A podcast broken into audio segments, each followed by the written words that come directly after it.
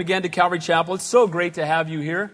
I hope you feel welcomed and loved. If it's your first time here at Calvary Chapel, we don't have membership. You show up, you love God, you're a part of the family. You show up, you don't love God yet, you can become a part of the family. Amen. Give your life to Jesus Christ. Turn your Bibles to Hebrews chapter 5. We're going to continue our verse by verse study through the New Testament. Let me encourage you to read 1 Samuel 25 for this coming Wednesday night. We'll be looking, Lord willing, at the entire chapter. So it's always good to read ahead and be prepared. Now, real quickly, and you know that doesn't really, really mean real quickly. That's real quickly in Pastorese, right? Somewhat quickly. Let's do a review just to catch you up because I want you to understand where we are, and it's very important that you do. This book, the book of Hebrews, was written by a Jew to the Jews to tell them to quit being Jews.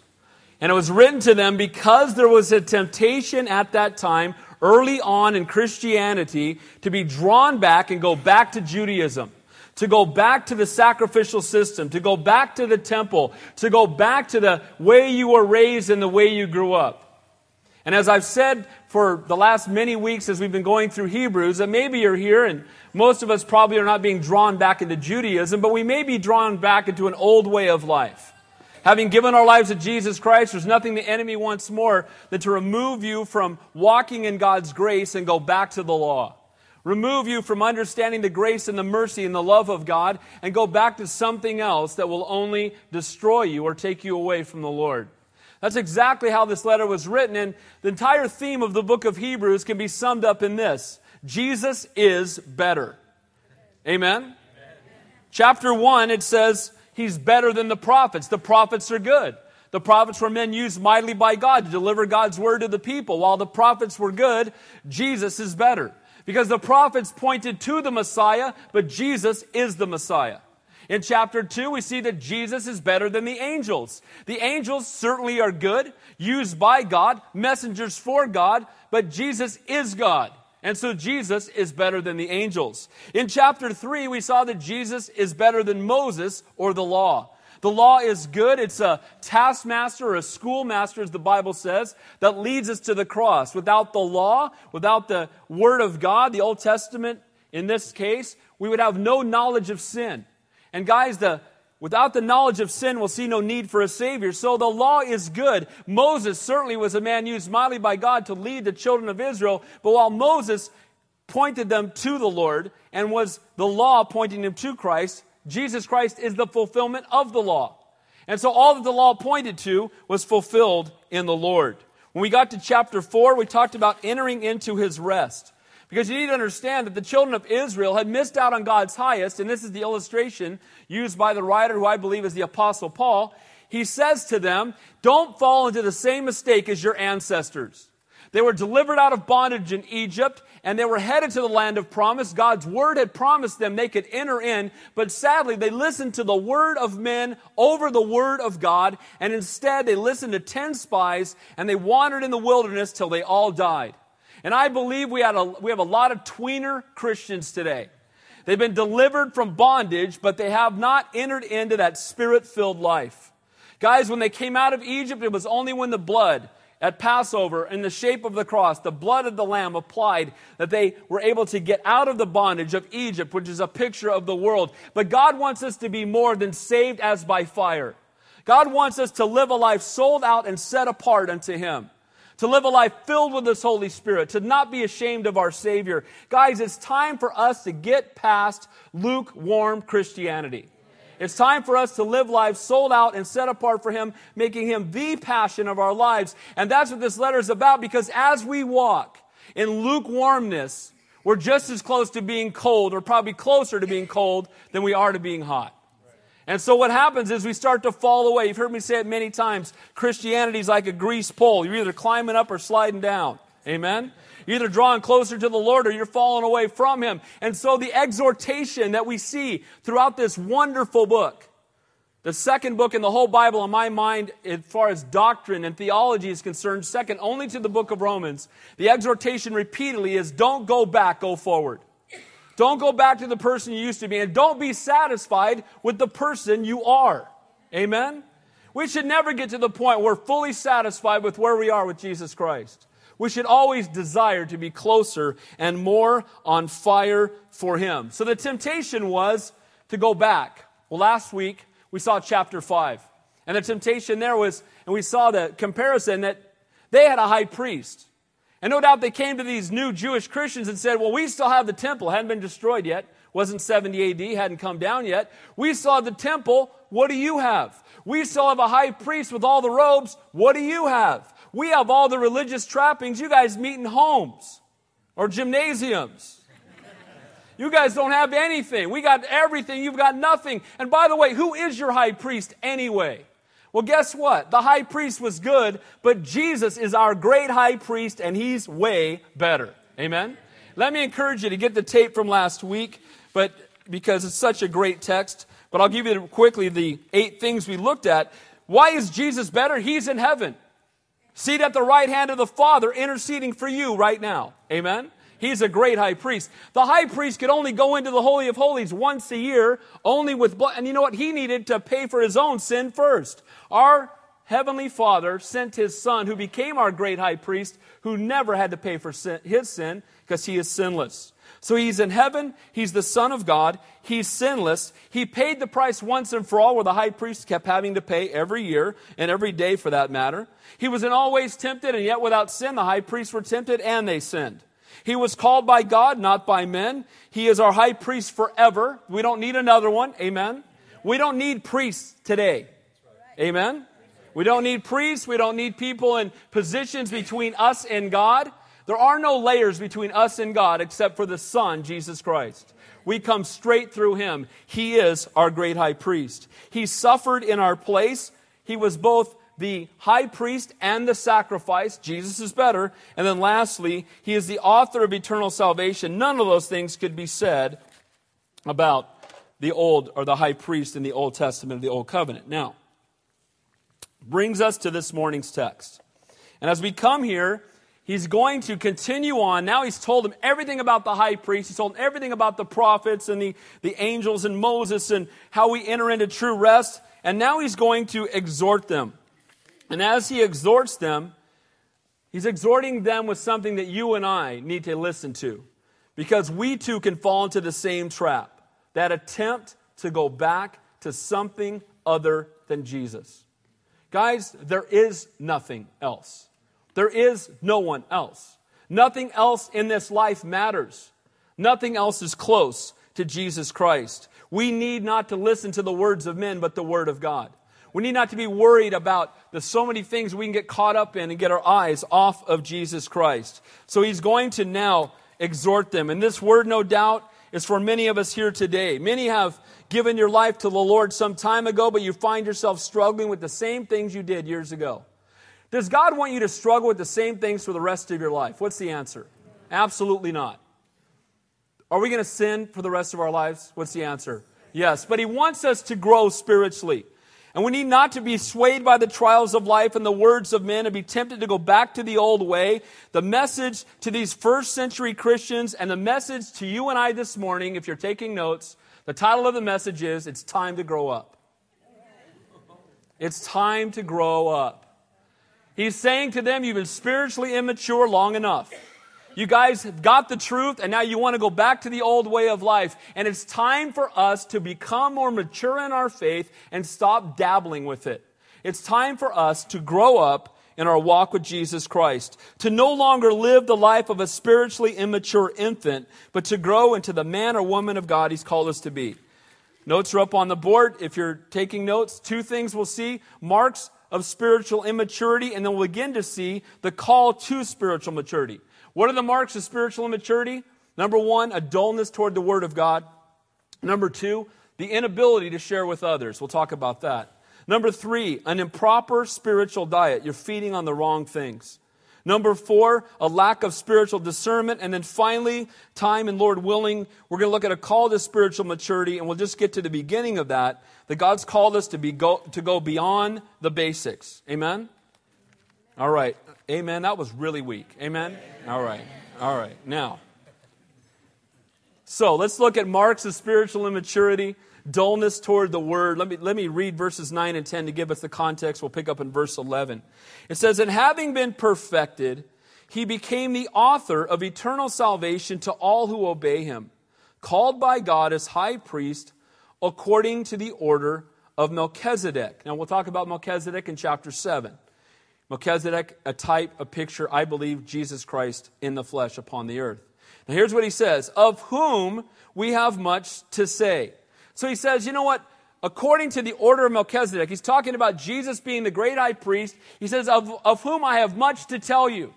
I've got great things I want to share with you from the Word of God, about the, about the God of the Word. I want to share these things with you. How it relates, how Melchizedek relates to Jesus Christ. But at the same time, watch his follow up. Great things I need to tell you, great things I'd love to tell you, but he's not sure that these Jewish converts are ready to hear what he has to teach. Look what he says. And hard to explain. It's a deep, meaty message that they would have a hard time grasping. Probably not because of the depth of the word, but the shallowness of their hearts. Guys, God doesn't give us the word so deep that we can't grasp it. Amen? If we don't grasp it, it's not that the word is too deep, it's that we're too shallow. It's that our hearts are too shallow. We're not ready to hear from God. We're not open to hearing from God. We're not ready to receive His word. We're not ready to have the Holy Spirit come and do surgery on us. What we want instead is the, you know, the seven steps to financial freedom. Three ways to overcome your anger. Beaver doesn't live here anymore, the series, or whatever, right? You know what I mean? Just where it just, just add to my life the way my life is, but don't ask me to do anything different. Don't take deeper truths of God's word. They're going to transform my life. But God wants to transform our lives. Amen? And whose life here needs to be transformed? Raise your hand. Amen. So you know what? This is the exhortation. Here, I have great things to share with you, but you're not ready. That's what he's telling them. You're not ready to hear it. And let me tell you why you're not ready to hear it. And it's because they had grown dull. Look what he says. Of whom we have much to say and hard to explain, since you have become dull of hearing. He doesn't say hard to explain because it's a difficult word, because it's just so deep. He says, no, because you've become dull of hearing. The problem is not that he is dull, the teacher, but they were dull hearers. Amen? And that was really weak. The word dull there means sluggish, lazy, stupid, slothful, or dull. That's pretty direct. You know, I'd love to share this with you, but you're a bunch of stupid hearers. That's what he says. You guys aren't getting it. You're not ready to hear it. You don't, you're just not, you don't, you're not grasping a hold of God's word. He said, You become dull hearers. Their laziness and slothfulness in regards to spiritual things had caused them to become spiritually dull. It kept them from understanding the truth of God's word. Spiritual apathy present, prevents spiritual growth. Let me say that again. If you're spiritually apathetic, you will not grow spiritually, period. You won't, you can't, it won't happen. God desires that you would grow. He desires to have intimate fellowship with you, but He will never force it upon you. He loves you guys. He reaches out to us every day. He draws us unto Himself. But if we are apathetic, we will never grow. Time to grow up. Amen? Time to move past being an infant. The word there, to become dull. This process had started all the way back in chapter 2 when he said, You're drifting from the word. Then in chapter 3, he said, Now you're doubting the word. And now he says, You've got dullness toward the word. This is what happens. We start drifting, then we start doubting, and then we stop hearing. Guys, maybe that's you. Maybe you're here this morning, you were invited by a friend, you haven't been in the Word of God a long time. You started drifting, then you doubted, and now you just don't listen. God brought you here this morning by divine appointment to tell you time to listen, time to get your eyes back on Him. How's it been working out without Him anyway, by the way? I'm just wondering. Not so good, amen? Life without Christ is not a life worth living. One of the first symptoms of spiritual regression or backsliding is a dullness toward the Word of God. All of a sudden, your devotions become dry. The Word of God's not dry, you are. Amen? Or then, because your devotions are dry, you just stop reading. Your Bible study is dull. The preaching and teaching is dull. We know that can't be true. just kidding. Anything and everything spiritual becomes dull. And that's a sign not of the word, but our heart.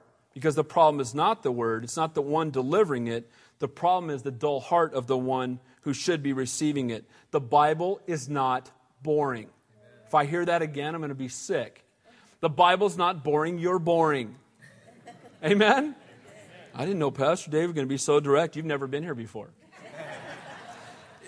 the problem is not just with individual believers, sadly, it's a problem with the entire church today.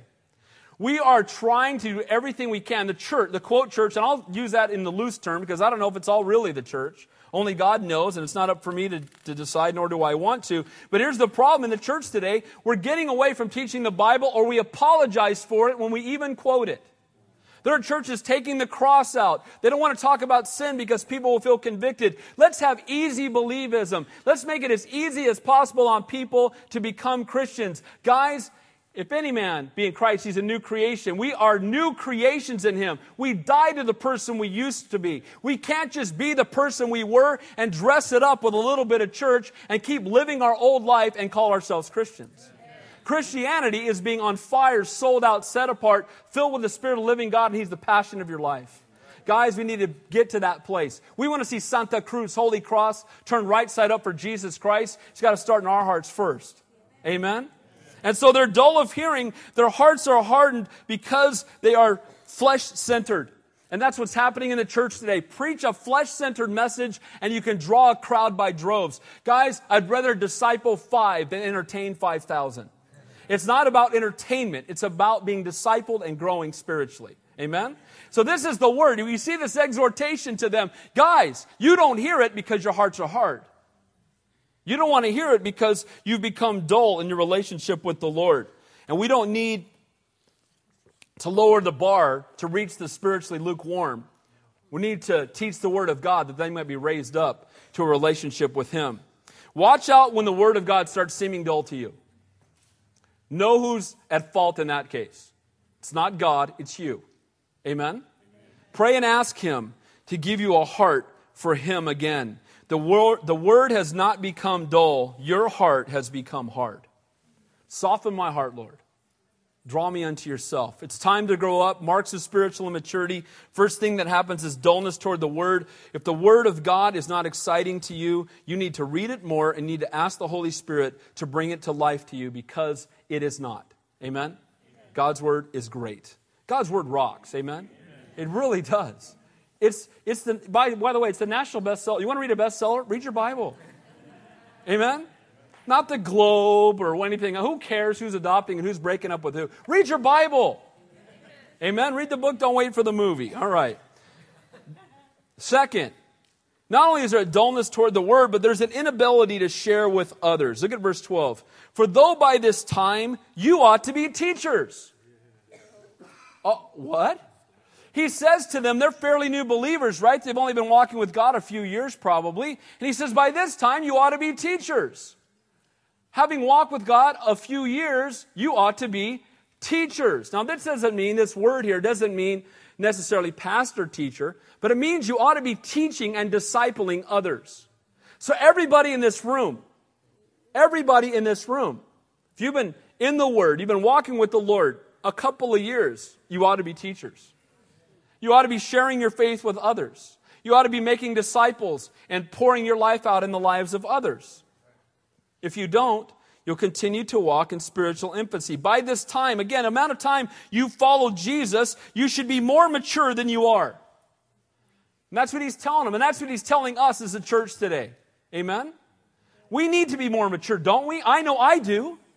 I want to have a greater passion, a greater desire, a greater devotion, a greater walk with the Lord and not be satisfied where we are. So we're all called by God to share our faith. We're all called to make disciples. But even though they had walked with the Lord, they hadn't grown deep enough in their knowledge of the Word to be able to share it with others. And indeed, look what he says. For though by this time you ought to be teachers, you need someone to teach you again the first principles of the oracles of God. Instead of helping others to grow, these Hebrew Christians were in need of learning again the very simple truths of the Christian life. Instead, they should be teachers and they needed to be taught themselves. That is the church in the United States today.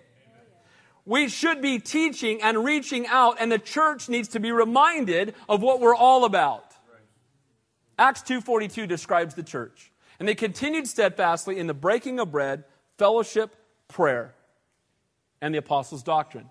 So it's the Word of God, it's fellowship, it's prayer. Okay, those are the things. That's the simplistic thing. You know, we can have 8,000 things going on that have nothing to do with the Lord. We can entertain ourselves, we can keep ourselves busy, but we're not growing spiritually and we're not impacting the world around us. God desires that this not be a religious country club.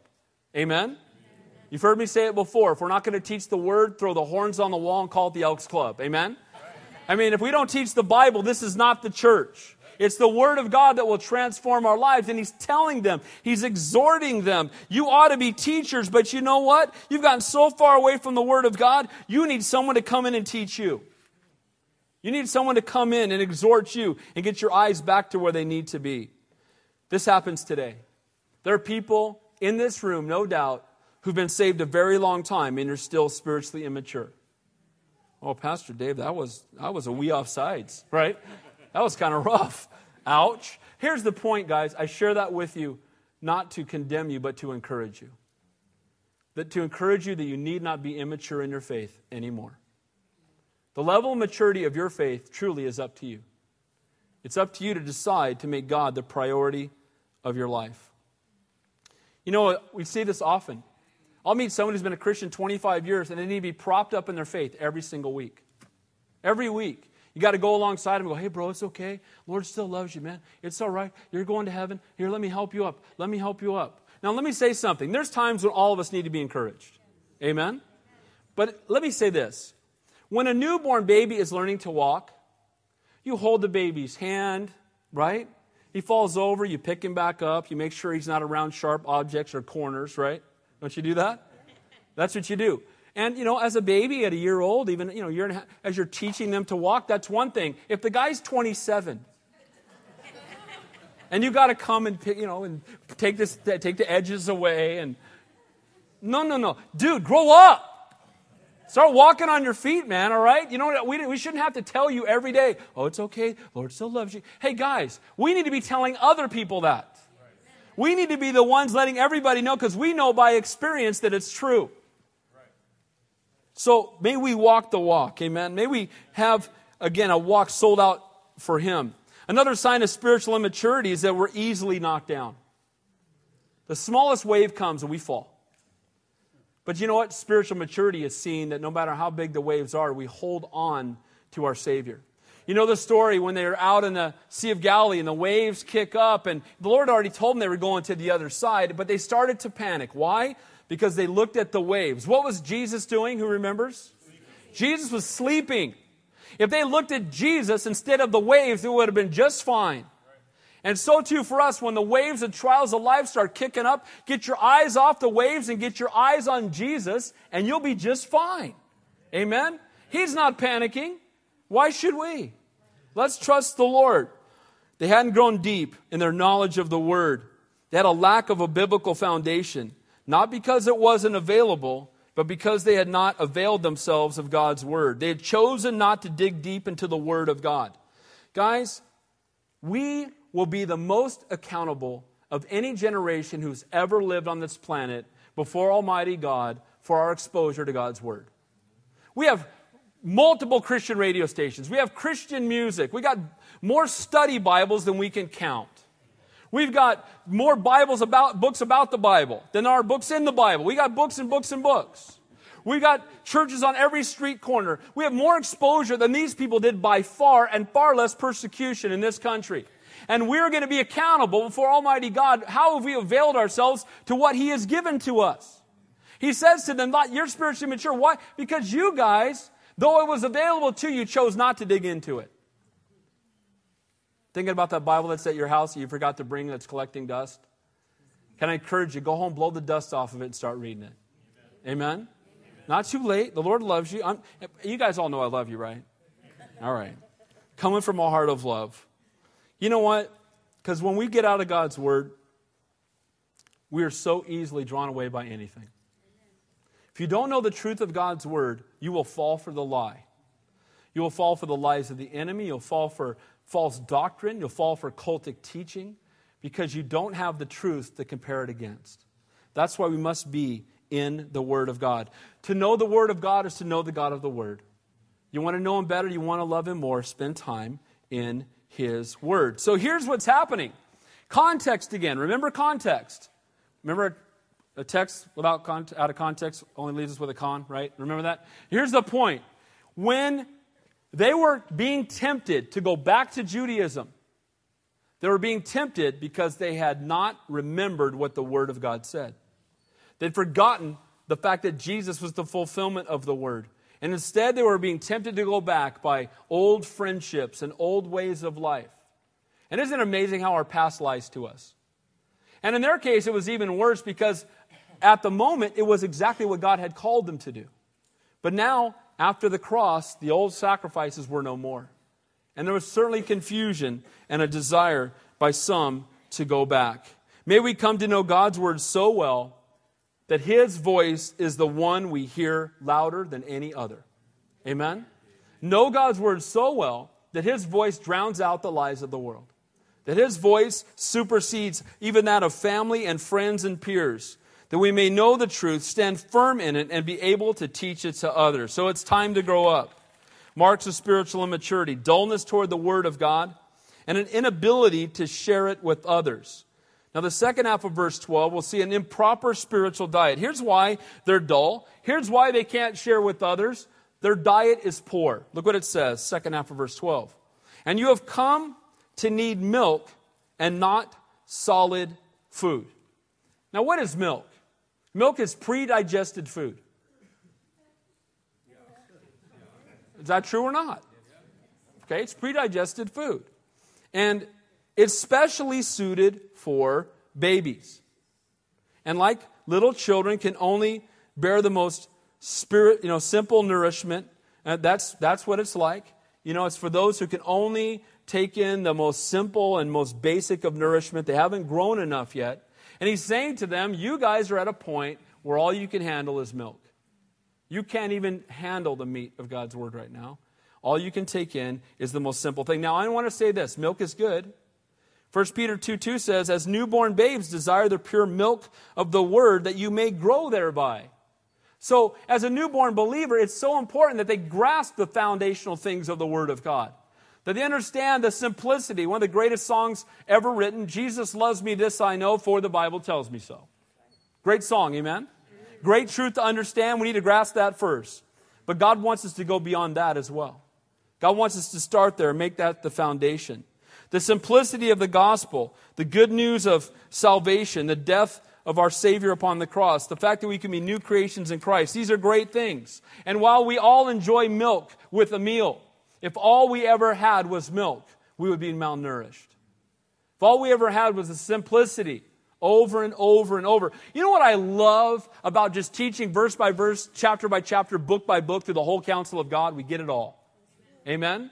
We don't just pick out the easy stuff. We don't skip over the difficult chapters. We get all of it. We get the whole meal, right? From appetizer to dessert, we get it all. And praise God for that. And that's why I love just the systematic teaching through the entire Bible. If there is to be growth, solid food must be added to the diet. The word meat there is, as we're going to see, that word solid food actually is meat. And it's a deep, mature doctrine, the whole counsel of God. Verse 13. For everyone who partakes only of milk is unskilled in the word of righteousness, for he is a babe. Without solid food of the whole counsel of God, one will remain a spiritual infant.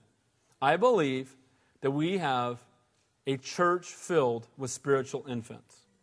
We have a church filled again with the easy believism. It's gotten all the way up to the you know the guys teaching the word now are preaching this very doctrine.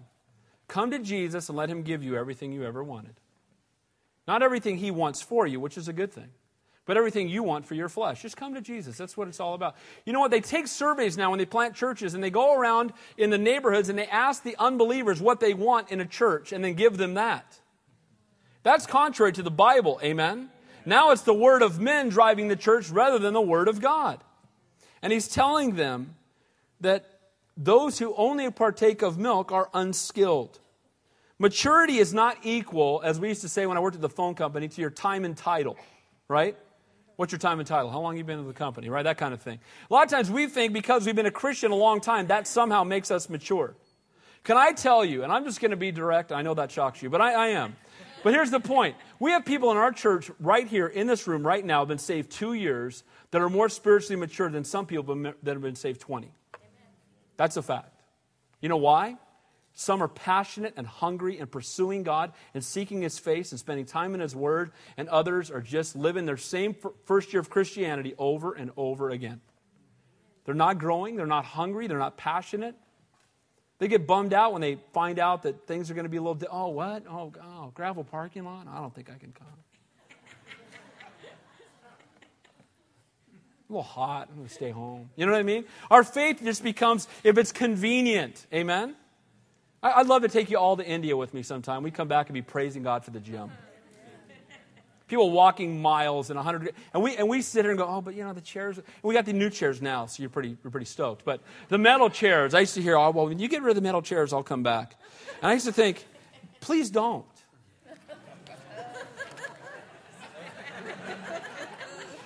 because next week something else will be a problem. If you're coming here to meet Jesus, He's always here, and it doesn't matter how hard the chairs are. Amen? We need to get past that. Now, let me say this. If you only drink milk, you cannot help others. And the truth is, you remain a spiritual infant. And again, a baby in a crib is beautiful. A little baby in a crib, you know, sucking on his binky with the feet in pajamas, right?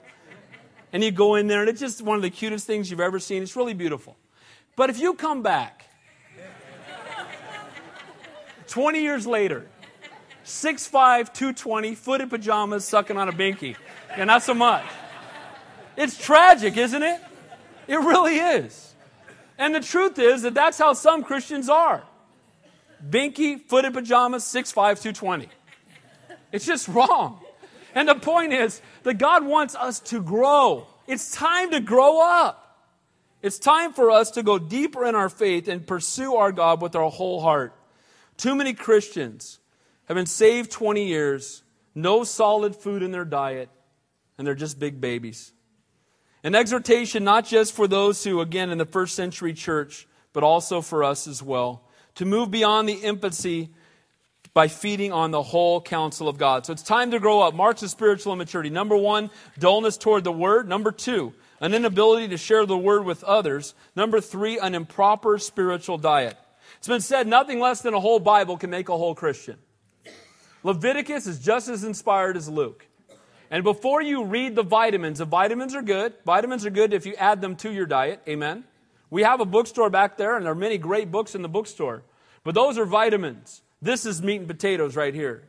And the only time you take vitamins is if you had a good, well balanced meal first. If you eat only vitamins, you're going to die. If you only hear what other people have to say about God instead of reading God's word for yourself, you will never grow. God's word is the source of your growth and your strengthen, being strengthened in your faith. Fourth thing that we see as a mark of spiritual maturity, a lack of spiritual discernment. This is a natural outflowing of what happens when we don't know the word of God. We can't discern. Look what it says. But solid food belongs to those who are of full age. That is, those who by reason of use have their senses exercised to discern both good and evil. Now, the meat of God's word belongs to those who are spiritually mature. Just as physical health and strength and growth are impossible without proper nutrition, so too spiritual growth and maturity are impossible apart from a proper feeding upon the meat of God's word. God's word is the source of our faith and our spiritual growth. Faith comes by hearing, and hearing by the word of God. You want your faith to grow? Spend more time in God's word. Your faith doesn't grow because you try to make it grow. I've seen people do this, right? Just got to have more faith. Just got to have more faith. That's not it. You want to have more faith? Do this. Read your Bible. Faith comes by hearing, and hearing by the word of God. The Word of God has the power to transform our lives. The Bible says, and we saw this a few weeks ago, for the Word of God is living and powerful and sharper than a two edged sword, piercing even to the division of soul and spirit and of joints and marrow, and is the discerner of the thoughts and intents of the heart. God's Word does surgery on us. It's amazing how we open up God's Word and we can all read the same chapter and it can impact all of us differently. Because God's Word cuts right to the quick and right to our heart and transforms our lives. God's Word indeed discerns the thoughts and the intents of the heart. But so too, spiritual immaturity is revealed when there is no ability to discern between truth and a lie and good and evil. This is why, again, look what it says here, the second half of that verse. That is those who by reason of use have their senses exercised. Guys, we need to be exercising our faith. What does that mean?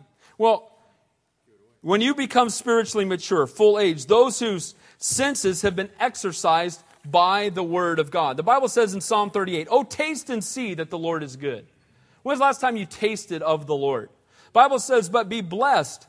Be, but blessed are your eyes, for they see, and your ears, for they hear. When's the last time you heard from the Lord? When you saw God move? As we feed upon the Word of God and apply it to our daily life, our spiritual senses get their exercise and become strong and keen. Paul would call this process exercising ourselves unto godliness. 1 Timothy chapter 4. As we grow in the Word, we learn, we learn to use it in our life. Guys, if you come here and you don't go out and it doesn't impact who you are out there, it's a waste of time. Guys, it should transform us and make us more into the image of our Savior. Guys, we need to get to the point where when people see us, they see Jesus in the way we live, in the way we love, in the way we respond, in the way we reach out, in the way we minister. That's only going to happen, though, if we spend time in His Word, getting to know Him better, being transformed by His Spirit. As we grow in the Word, we learn to use it in our daily life. We apply the Word of God. We exercise our spiritual senses. We develop spiritual discernment. But the characteristic of a child is they have no discernment. A baby will put anything in its mouth, right? as a young parent, or parent of a young child, I should say, when you have a child, you have to constantly get that out of your mouth. What do you, because a kid, oh, food, ah, right? It doesn't matter what it is. Oh, dirt clod. Uh, I've had a lot of those, right? Kid, you they, or they come in the house, they got dirt clod all over their mouth. And they will eat anything because they have no discernment. An immature believer will listen to any preacher on the TV or radio and swallow whole lies that are being taught.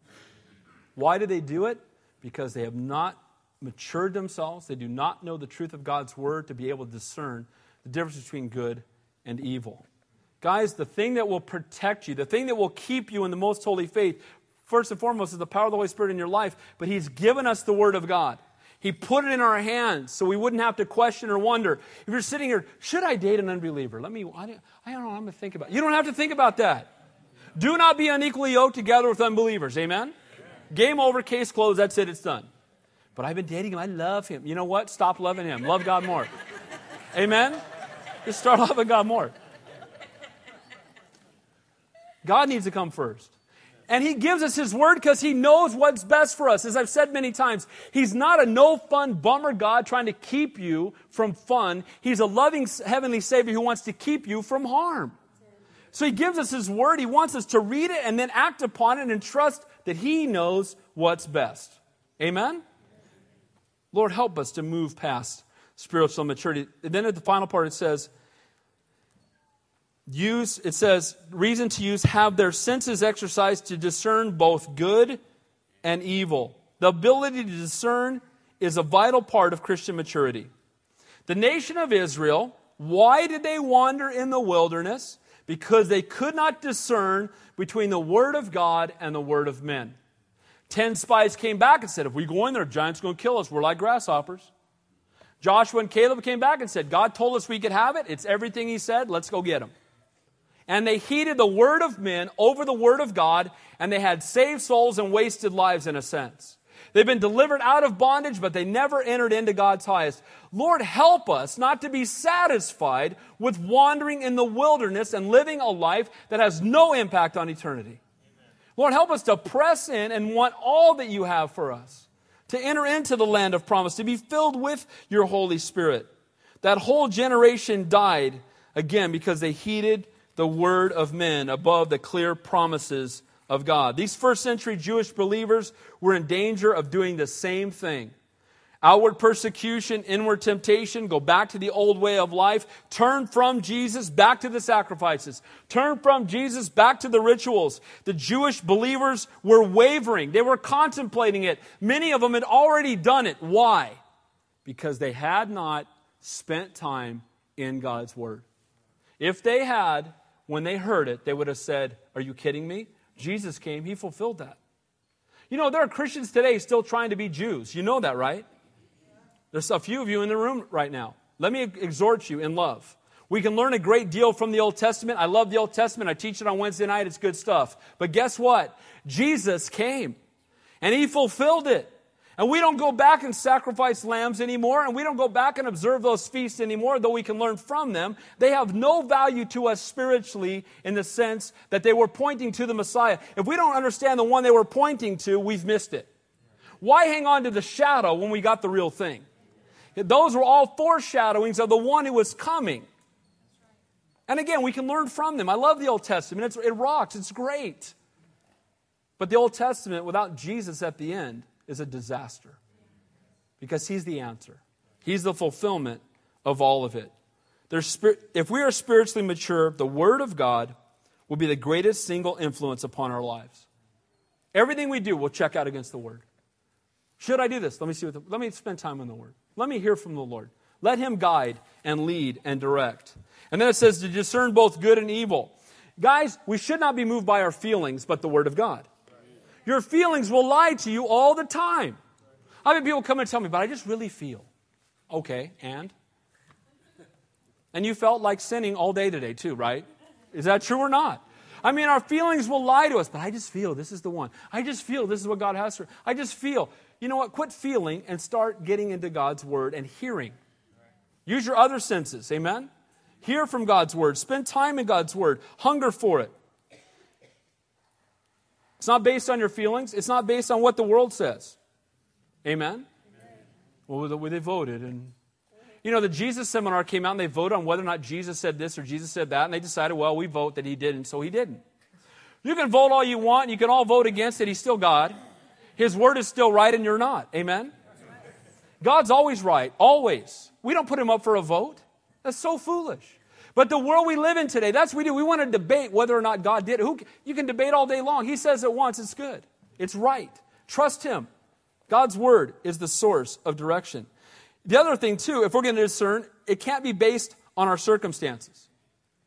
We can't base it on what the world says. We can't base it on our feelings, and we can't base it on our circumstances. Too often, we allow our circumstances to move us away from the very thing God had for us. Can you imagine if the Apostle Paul was moved by his circumstances? We would not be reading most of the New Testament. Dude, the first time he got rocks thrown at him till he died, he, that's it, I quit. Right? I mean, he got stoned days and night in the deep, right? He got beaten 40 times the lash, you know, 40 lashes minus one, seven times. Seven times. If he had been this kind of, been one time, second lash, I quit. I'm done. I'm not, I won't do it anymore. I promise. Just leave me alone. And so often that's how we get. Our circumstances get tough, and instead of growing spiritually through them, we run away. You know what, guys? In the midst of the turmoil, don't run from God, from God but run to Him. Run to the Lord. He's faithful. He knows what He's doing. It's also not the words of men. I don't care how popular some guy is on TV. I don't care some, you know, what I really don't care at all what Dr. Phil has to say. I don't care. I don't care what the words of men are. I care what the word of God is. Why do we ask you to have a Bible in your lap while I'm teaching? So you make sure I'm not making this stuff up. Amen? We want you to open it up and look and go, he, well, they didn't, that doesn't say that. If I ever do that, give me the Paul treatment, right? I mean, 40 lashes, whatever. Here's the point. The point is, that, guys, we cannot be moved by men. We cannot be moved by our circumstances. We cannot be moved by what the world says is okay. And we should not be moved by our feelings, but only by the Word of God and the leading of His Holy Spirit. And the Holy Spirit's leading will always be confirmed in the Word of God. Amen? But that's just too hard.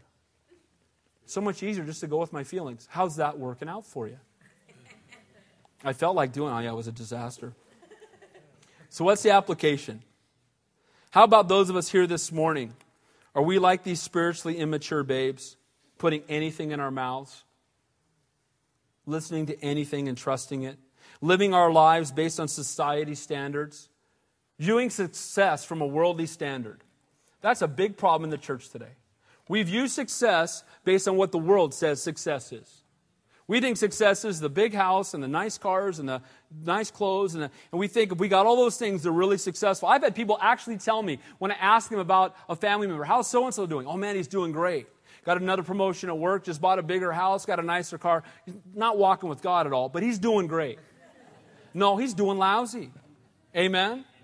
Because if we don't have Christ, we're doing nothing that's of value. It's all wood, hay, and stubble. It's not who has the biggest pile of dirt at the end who wins. Amen? Because it's all dirt. We're shoveling dirt, you guys. What matters is what do we do that impacts eternity? Heeding the words of men above the word of God. How many of us are doing that? Lord, help us not to do that. Are we feeding on the meat of God's word, the whole counsel of God? Are we being equipped to truly discern between good and evil? Is God's word the standard for your life? Or do you make excuses and fi- try to find loopholes in the Bible? We've all done that. Amen? I can't tell you how many times people come in, they know it's contrary to the Word of God, but they'll try to take one verse out of context. But right here it says, Solomon had 900 wives. I should be able to have two. Right? You know. We try to take stuff we try to take stuff out of context. We try to find a loophole that allows us to continue our sinful behavior. Guys, quit looking for loopholes and try to walk in the center of God's will. Lord, I don't want to tap dance with the world. I don't want to be hanging on the edge. Lord, I want to walk in the center of your will. Lord, help me to grow up. Get past the problem. Get past just the milk of the word, but dig into the meat. We're not going to get to the next chapter if you haven't figured that out. we will next time. That's why we go verse by verse. See, if I, if it stops short, we just keep going. It's all right. Are we pressing in and stepping out in faith into all that God has for us, or are we wandering in the wilderness? Have we, have we stepped in? I, Lord, I want whatever you have for me. I don't care. I'll put everything else aside. You're the only thing that matters. Let me go for it. Lord, let me follow you passionately. Lord, let me trust what your word has told me, and I don't care about the rest of the stuff. It's wood, hay, and stubble. It's piles of dirt. It doesn't matter. Lord, you're it. You're the passion of my life. I'm so blessed that we had three of our high school age kids go down to Bible college, one of which had scholarship offers to play college basketball all over the place and turn them all down to go to Bible college. I love that. I love that. Amen?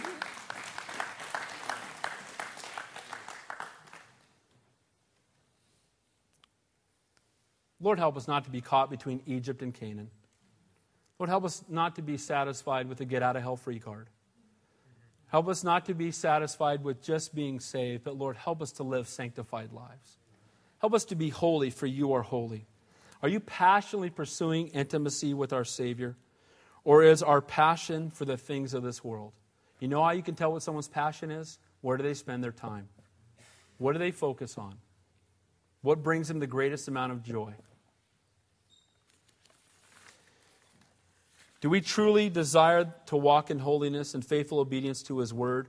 Are we living lives of moral relativism based on the actions of the world around us? Are we grieved by our sin or are we making excuses for it? Lord, help us to no longer call you Savior, but refuse to make you Lord.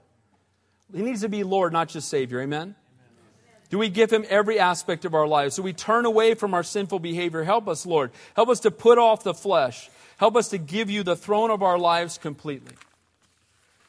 Now, I'm going to get personal for a minute, and then we're going to go to our time of communion. But I, I want to say, I was so blessed. Yesterday, most of you know I did my daughter's wedding. And if you weren't there, you, you know how I was. it took me a long time to get through it because, you know, I just, I love my children. And I, and I love my new son, Kevin. But I'll tell you something that happened yesterday in the wedding that really touched me and will always touch me. There was a point where I was sharing about communion, and I, I briefly shared the gospel. And my new son in law, Kevin, started to weep. And he was weeping because he knew he had friends there who didn't know Jesus. And that's why he wept. And I thought, you know what? Lord, break our hearts for the lost like that. Help that to be the passion of our lives. Help us, Lord, not to be so consumed with this world that we miss out on the divine appointments that come every single day into our path. Lord, help us to grow up spiritually. Help us to be men and women of God, not babies forever. Amen? Now, I want to say this salvation is awesome. And that's where you need to start. Amen? Amen? But it's not the end, it's the starting point. It's the starting block of walking with God. If you're not here this morning, you can't walk with God till you come to know God. Amen? And you need to get to that starting point. You need to come to a place where you give your life to Him. But if you've been walking with God a long time, Lord, help us to grow up. So, marks of spiritual immaturity, dullness toward the Word, an inability to share with others, an improper spiritual diet, and a lack of spiritual discernment. Lord, help us to grow up in our faith. Let's pray. Heavenly Father, we thank you and we praise you for your word. And we thank you, Lord, that you don't call us to anything that's impossible. Lord, when you call us, you're willing to equip us. And so, Father, I ask that as you draw us into a deeper walk with you, Lord, that you would help us to step out in faith. You'd give us a greater passion and hunger for your word. Help us not to be swayed by the world, but passionate for you. Lord, I pray for those who are here that may have been walking with you a long time, but have been spiritual infants for years. Give them a new hunger for a new diet, to get off the milk of the word and into the meat of the word, the whole counsel of God. And Lord, I pray it would transform our lives, conform us more into your image that you might be glorified. Lord, as we go to this time of communion, Lord, may we never take it for granted. Lord, your body was broken for us. It was broken so ours wouldn't have to be. Lord, I thank you, Lord, for the incredible love and grace you showed us upon the cross of Calvary. Lord, I pray as we take the bread, we will remember that work and the pain and the torment that you suffered in our place. Lord, for the, the cup, Lord, a representation of your blood that was shed for us. What can wash away my sins? Nothing but the blood of Jesus. Lord, I pray that we would take this time to look back to the cross of Calvary, to remember that work that you did for us. There's no more work to be done. Now it's time to enter into your rest, to trust in you. Father, I pray also, Lord, that we not only look back, we'd look within our own hearts. We'd examine our hearts. If there be any wicked way with, within us, Lord, we would come confessing before you. We'd get right with you this morning. Father, I pray also, not only would we look back to the cross and look within to examine our own hearts, we would look forward to the day when we will have this supper with you in heaven. Lord, we can't wait to see you. But until we do, may we be busy about your work. In Jesus' name we pray. And all God's people said, Amen. Time of communion, way we do it here.